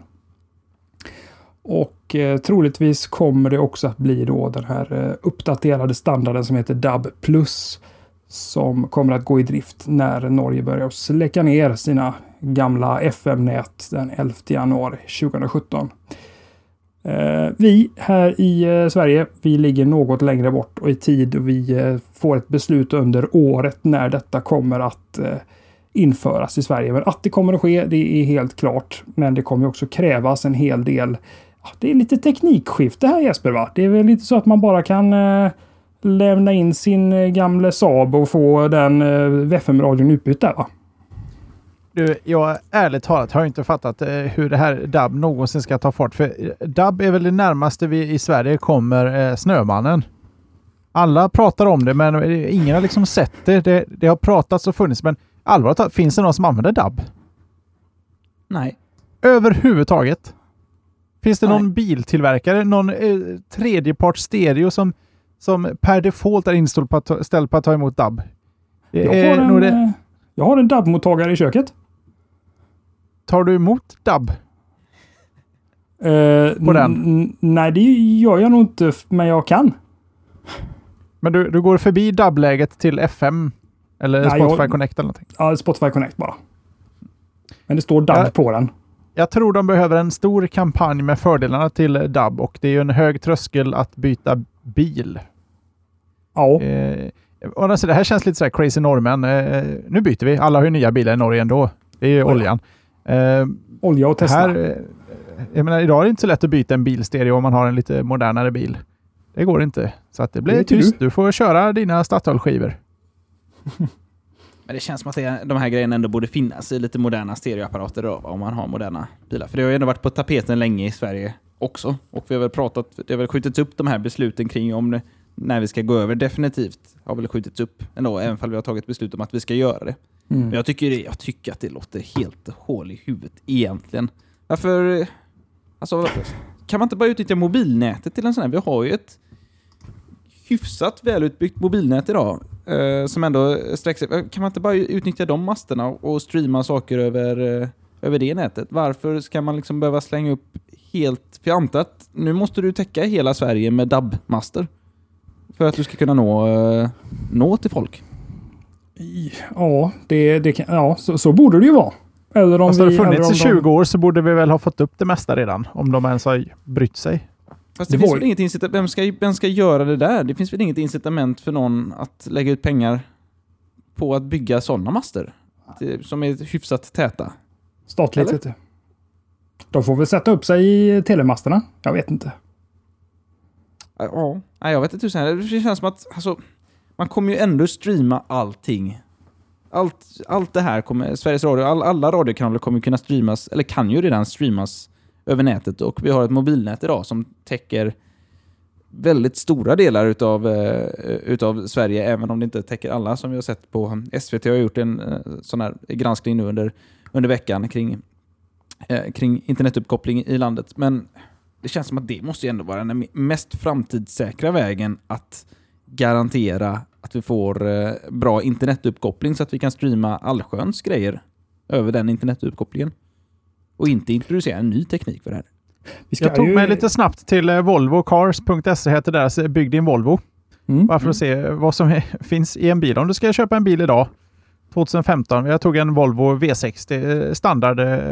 Ja, jag bara klickade mig igenom till, till ljudanläggning innan jag väljer en uppgradering. DAB finns som tillval.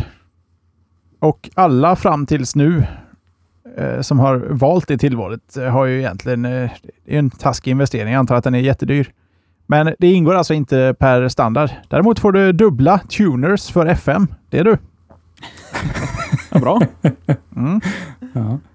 Men eh, Johan, bara för att eh, bemöta det här med, med täckningen och så på, på nätterna.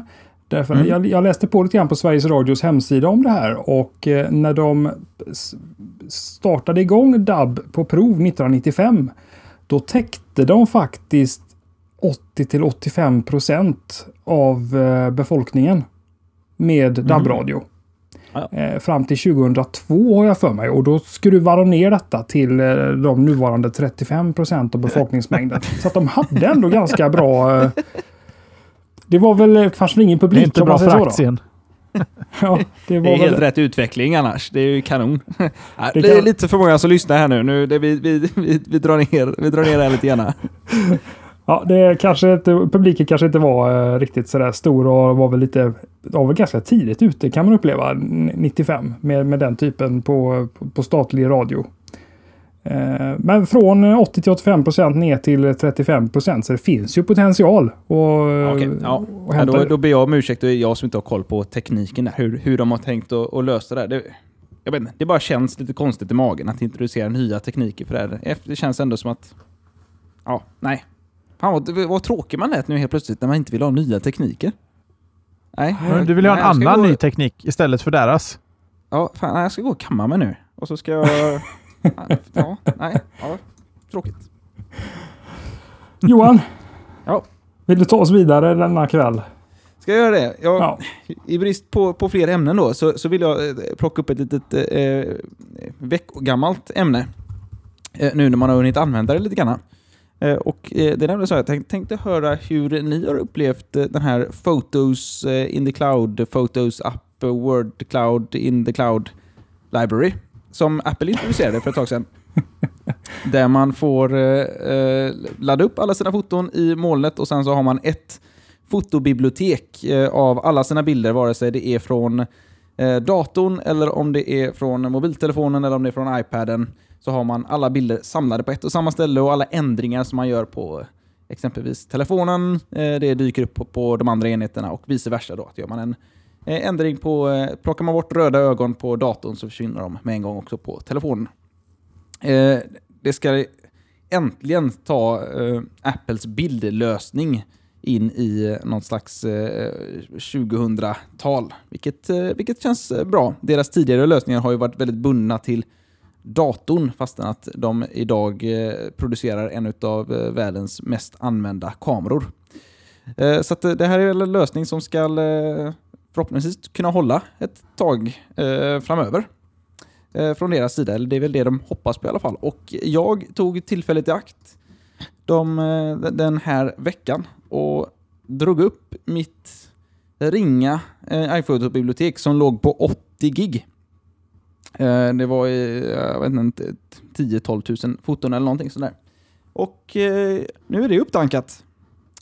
Så nu har man ju en massa foton på, eh, i molnet och på sin telefon eh, som jag inte riktigt vet vad jag ska göra för jag kommer inte titta på de här fotona. Jag vet inte riktigt varför jag vill ha dem där uppe, men nu finns de där.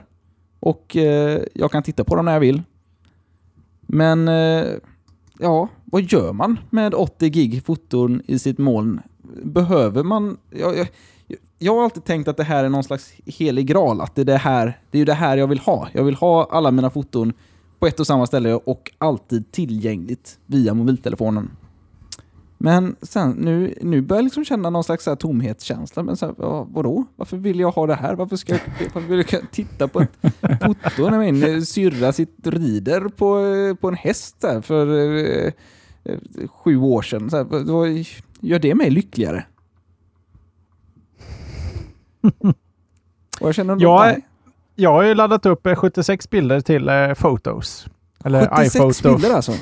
76 gig, förlåt. Ja, Ja, oj. shit. Eh, Viss så- skillnad. Ja, så jag, jag hoppades ju precis som du på att det här skulle vara lösningen på eh, mina... Eh, in, mitt problem har väl kanske inte varit så mycket lagringen som rätt program. För Aperture har i många, många år varit en eh, tämligen usel, i alla fall rent eh, prestandamässigt eh, sett, eh, tjänst.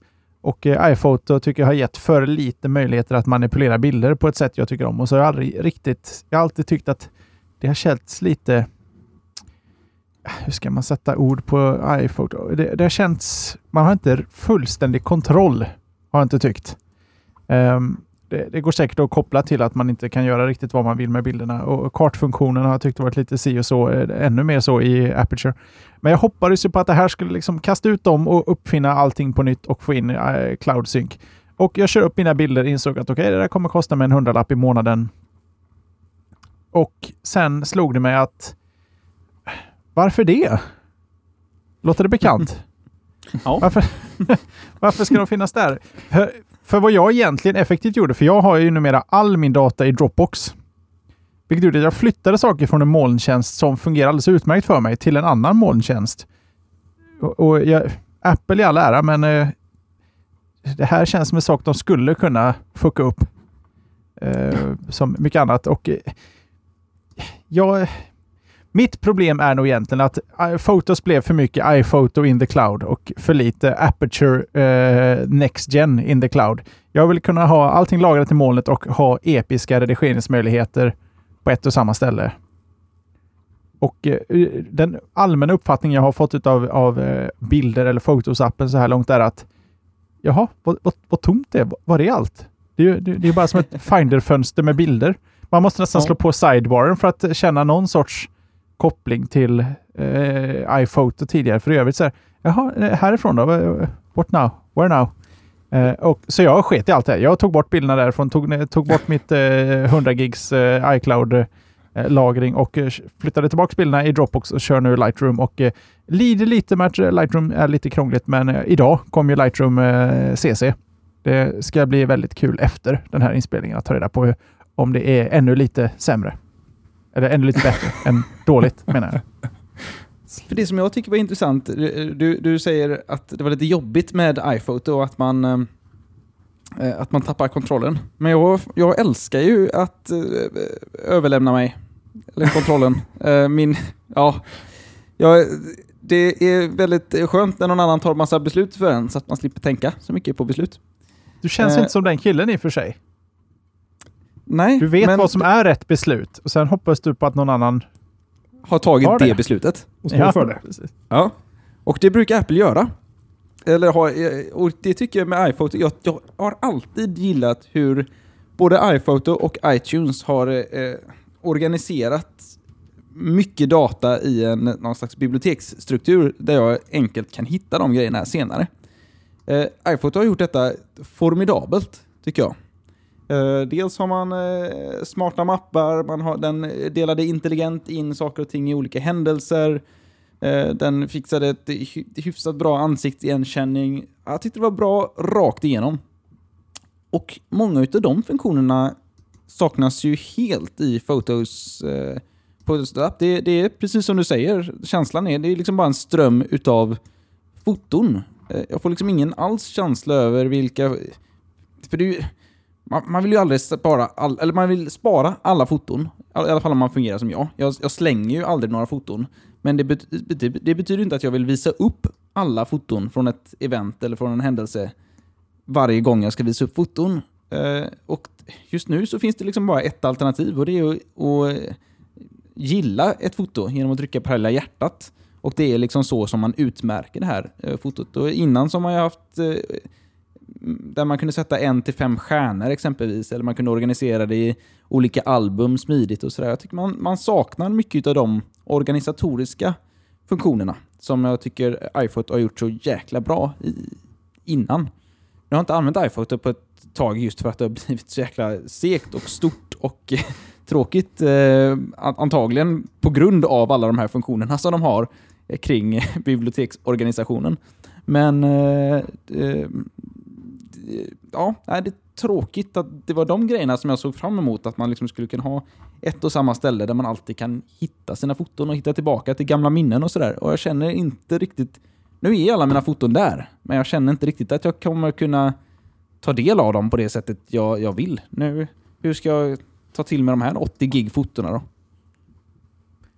är det så, det, det kan också vara en flödesgrej, för manipulerar du dina bilder innan de hamnar i ditt bibliotek? Nej. Så om du vill göra, eh, om du fotar eh, 20 bilder på, på någon eh, jag vet inte, konsert och vill eh, pilla med dem, du vill eh, justera lite färger, göra lite svartvitt och duttidutta och hålla på. Ehm, hur, hur är ditt flöde då? Då vill jag att alla de bilderna ligger i det här flödet och att jag ska kunna redigera i samma program och ändra de här färgerna. Och fixa. Men Jag vill inte... All right. och, och funktionerna för att eh, redigera och fixa i Photos anser du är Eh, de är ju inte, eh, de är inte tillräckligt bra någonstans. Nej. Men Tack. eh, jag, jag har liksom gått ifrån att, att hålla på och detaljjustera saker och ting på det sättet. Jag gör eh, betydligt det färre. är ganska jobbigt. Det är ganska tråkigt att göra. Ja, jag har insett det. Att jag kan, jag, det är bättre att jag lägger min, eh, min tid och energi på andra saker än att göra det. Jag tycker att eh, foton och sådär såklart blir väldigt, väldigt fina när man eh, lägger manken till och justerar dem. För att det är klart att det blir bättre, bättre när man gör det. Men jag har nog insett att nej, jag tycker inte att det är värt det längre. Jag tycker inte att det är lika roligt som det en gång var. Nu vill jag mest bara att det ska finnas där. Och ibland så redigerar man någonting för att kunna Framförallt om man ska dela med sig ut eh, till, till andra så tycker jag det är schysst att lägga någon slags touch och mervärde av att det var jag som stod bakom kameran just det här fallet så att folk vill bjuda med mig till fester igen. Men, men, eh, men i övrigt så känner jag för mina egna fotons skull så eh, då har jag nog gått ifrån det mycket tror jag. Magnus, Mm. jag, jag är osäker. Du skrev ju på forumet häromdagen om iPhoto, någon sorts dödsruna över iPhoto. Jag kan inte riktigt avgöra om det var för iPhotos programmet eller iPhoto namnet. Hela, hela idén med i-tjänster. Vill du utveckla Nej, lite vad det var du ville få sagt? Ja, ja, alltså det var nog bara en tanke som flög upp huvudet på mig att, eh, att man nu man sparkar ut, alltså iPhoto får flytta på sig just till bilder då och då kändes det som att mm, iPhoto kanske är på väg bort. Och, eh, det vill säga hela i, i, i-programs är på väg bort. Sen har jag ju inte varit den som känner att jag saknar iPhoto. Jag har inte använt det speciellt. Jag har varit inne och lekt lite grann och och eh, taggat lite ansikten och gjort lite album sådär. Men det är inte där jag förvarar mina bilder. Och jag kör ju inte heller någon eh, jag kör inte heller någon iPhone och har inte behov av att jag kör ingen sån här eh, iCloud-lösning heller med tanke på att jag eh, rockar en eh, Android-telefon. Så då är det ju Google och Flickr som jag förlitar mig på eh, för min del. Så iPhoto har aldrig varit något, något stort för mig. Men vart förvarar du dina, din, liksom, din, ditt, foto, ditt main-fotobibliotek? Det ska jag tala om för dig. Eh, jag har det lokalt på min Mac. Har jag. Old school. Mm. Och så eh, drar jag I det mappar till... och grejer? I mappar och grejer har jag det. Allting Mm, ligger i mappar. Mm. Och så, Eh, Men du eh, har också backuper av allehanda på det där då? ja, backup på NAS och backup på uh, offsite-tjänst. Och om du, om du sitter i en soffa under en trevlig fest, eh, många mil härifrån, Mm. eh, och det kommer på tal någon gammal, eh, någon, någon gammal midsommarfest och du vill eh, drutta fram lite bilder. Då är jag just nu i detta läge rökt. Okej. Mm. Om Och du den inte har här delat är- med dig utav de där bilderna någon annanstans, någon, någon annan gång på ett socialt nätverk exempelvis, då kan man alltid leta upp dem. Ja, det går ju alltid. Men som sagt, jag, jag, har, jag kommer inte åt dem. Jag har ingen lösning för att komma åt dem från NASen. Eller jag har ingen bra lösning att komma åt dem från offsite till exempel. Så att jag försöker väl att, tänka på det nu när jag tittar lite grann mot hur integrationen mellan Lightroom och Flickr ser ut till exempel.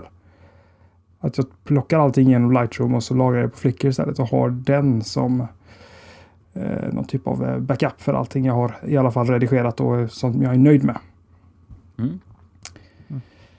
Men eh, jag, är nog ingen, jag är nog ingen bra person att fråga när det gäller iPhoto eller, eller eh, bild, bilder-appen överhuvudtaget. Det kan vara värt att säga att i-tjänster ju, har ju varit på väg bort ganska länge. I- iLife finns ju inte längre. iWork finns ju inte heller längre. De eh, kallas inte så och eh, har inte gjort så på ganska länge. Så att, eh, det, det är egentligen bara iMovie och ja, iPhone då. och Ja. iCloud kvar. Men eh, hela, hela iWorks-sviten och eh, iLife eh, heter ju inte så längre i alla fall. Det stämmer. Eh, det tänkte jag faktiskt aldrig på. Men eh, det har du helt rätt i. Det blev väl egentligen när eh, Pages och eh, de här blev gratis va? Som det försvann. Det kan ha varit, jag vet. Jag bara märkte att jaha, nu- nu heter de inte så länge. De bara finns där. Mm. Kan man tänka sig att iMovie blir Movies? Ja, det var min spaning. Jag vet inte vad det kan bli Ta detta. Och iTunes blir Music kanske. Men iPhone kommer aldrig bli Phone. Nej, Det är kul i alla fall att det här inte är ett löst eh, problem. Jag trodde att eh, Apple skulle lösa alla mina problem och det kanske de har gjort. Det är bara att jag inte vet, vet om det än. Eh, Fast, det är kanske är definitionen av att problemet är löst när man sitter, jaha, nu då? Då, då är alla det problem alltid- lösta. det var ju så här det alltid skulle vara. Varför, varför, varför tog det så här lång tid? Vad ska jag göra nu? Nej, jag ska inte göra någonting. Jag, allt är gjort. Det är definitionen av färdigt. Ja. Jag får, får vi se lite grann. Man får låta det sjunka in eh, nu att ha alla de här foten här och k- köra någon, eh, får hoppas på en lite regnig helg här nu framöver så att man kan sitta och organisera upp det där igen och eh, plocka över de här smarta mapparna och annat kanske och, och taggarna och, och sådär så att man kan komma åt fotona igen som man har sett sedan tidigare. Jag har ju Lightroom CC liggande här. Det är svaret på alla mina böner. Jag väljer att ha den optimistiska inställningen tills Helt efter showen när jag får testa. De har, de har löst allt. Adobe lider lite av eh, Microsoft-sjukan där. Att de är sjukt duktiga på att eh, sälja in det faktum att de har lösningen på alla problem. Och sen så eh, är det så många knappar så man hittar liksom aldrig riktigt lösningen till det där problemet. Ja, det är alltså just Lightroom är det är ett myller verkligen av funktioner och bara det att kunna exportera bilder till, eh, till Flickr. Jag försökte mig på det för några veckor sedan efter eh, sexårsshowen när eh, Jesper och jag dyrt och heligt lovade att det här ska vi fasen med testa. jag fick ju fasen googla för att försöka förstå hur jag skulle exportera till Flickr. Och vart det landar i Flickr. Jag har ju aldrig förstått flickor överhuvudtaget. Jag har haft konto, jag har haft pro-konto vid flera tillfällen och så sitter man där. Ja, photostream, album, vad är publikt, vad är inte publikt? Okej, nu kommer alla upp i en grid. Eh, ser folk det här? Ser jag det här? Var är mina bilder? Jag, jag kanske bara aldrig har varit... Jag kanske har googlat för lite eller aldrig varit tillräckligt intresserad. Eller så är jag dum. Det ska vi inte utesluta. Vi säger inget.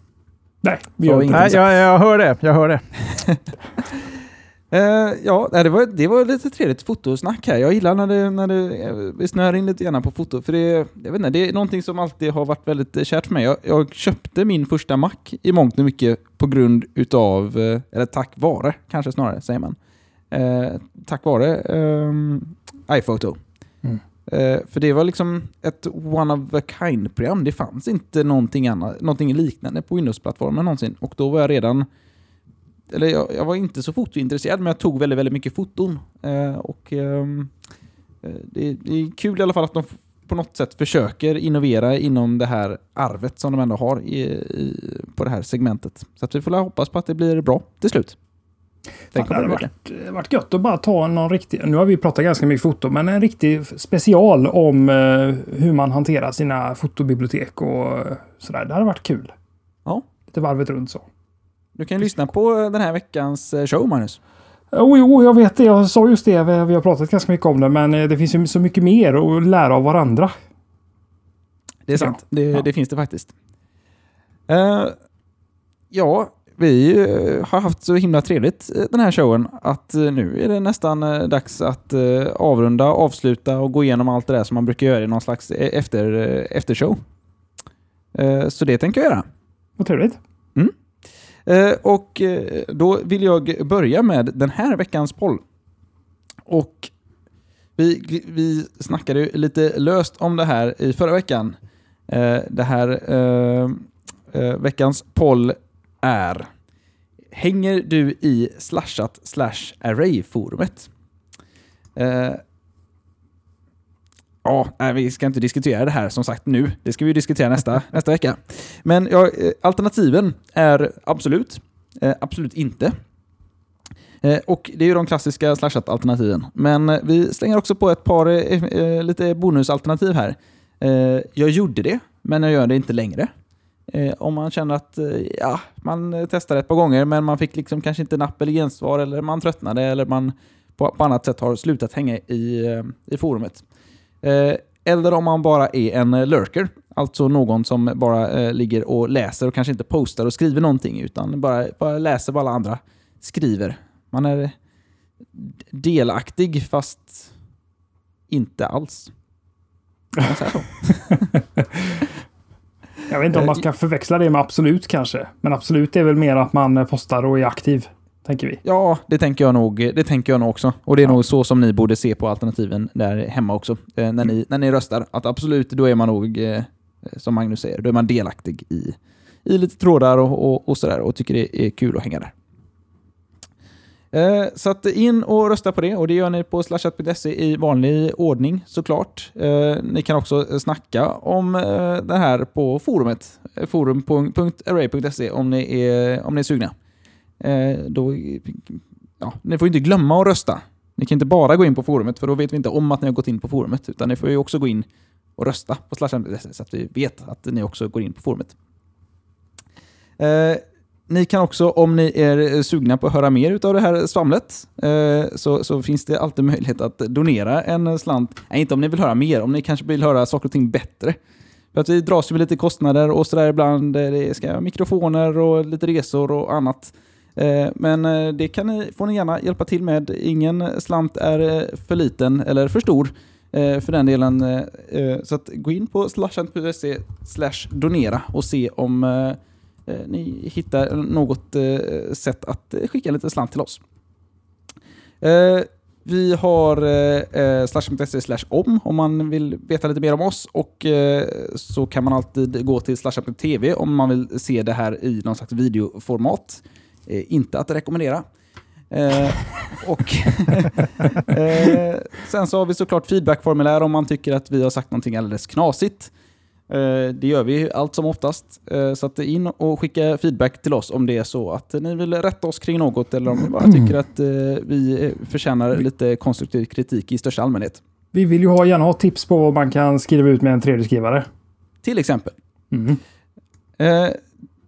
Eh, ja, nu blir det väldigt mycket, väldigt, väldigt, jag bara rabblar grejer här. Men eh, jag tycker också att ni borde, det här promotar vi inte så mycket, men gå in på iTunes om ni har iTunes.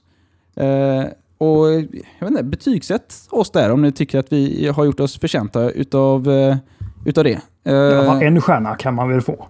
Ja, det finns alltid något sorts stjärna. betyg som motsvarar hur vi presterar. Ja, eller, nej, nej, sätt inte en stjärna på oss. Om ni inte gillar oss, så rösta inte. Men om ni gillar oss, så rösta på fyra eller fem stjärnor. Det tycker jag är rätt. Uh, för det är väl fortfarande så antar jag att många, jag vet inte, jag tittar ju aldrig på det i iTunes och på podcast, men många, många andra appar använder ju iTunes-biblioteket som någon slags eh, grundbibliotek när man söker på podcast och sådär. Eh, så att eh, om, om man röstar på oss där så kommer vi, det nog innebära att vi ploppar upp på lite andra ställen också. Så det, det, tycker jag att ni borde göra. Magnus, mm. du hade någon extra info? kring någonting som eh, sker eh, snart? Ja, men visst är det så. Vi har ju en retrospelsmässa i Göteborg som stundar den 16 eh, maj. Lördag den 16 maj nere på Eriksbergshallen så är det dags återigen för Retrospelsmässan och vi kommer att försöka samla upp ett gött gäng och köra en meetup precis som vi gjort de tidigare åren. Och eh, det är lite tidigt i planeringen ännu, men eh, vi kommer att finnas på plats. Jag vet att i alla fall eh, Johan och eh, Jesper och undertecknad kommer att vara där. Vi har inga tider satta som sagt, men bocka i kalendern lördag 16 mars. Då hoppas vi att vi ses nere på Retrospelsmässan och så eh, tjötar vi och eh, plockar fram de här goa teknikprylarna som, som vi alltid brukar våra lyssnare och tittare har med sig och så eh, klämmer vi på dem och på varandra och så har vi det sådär härligt som, som bara nördar kan ha. Så eh, missa inte det. Eh, bra, tack. Eh, hej.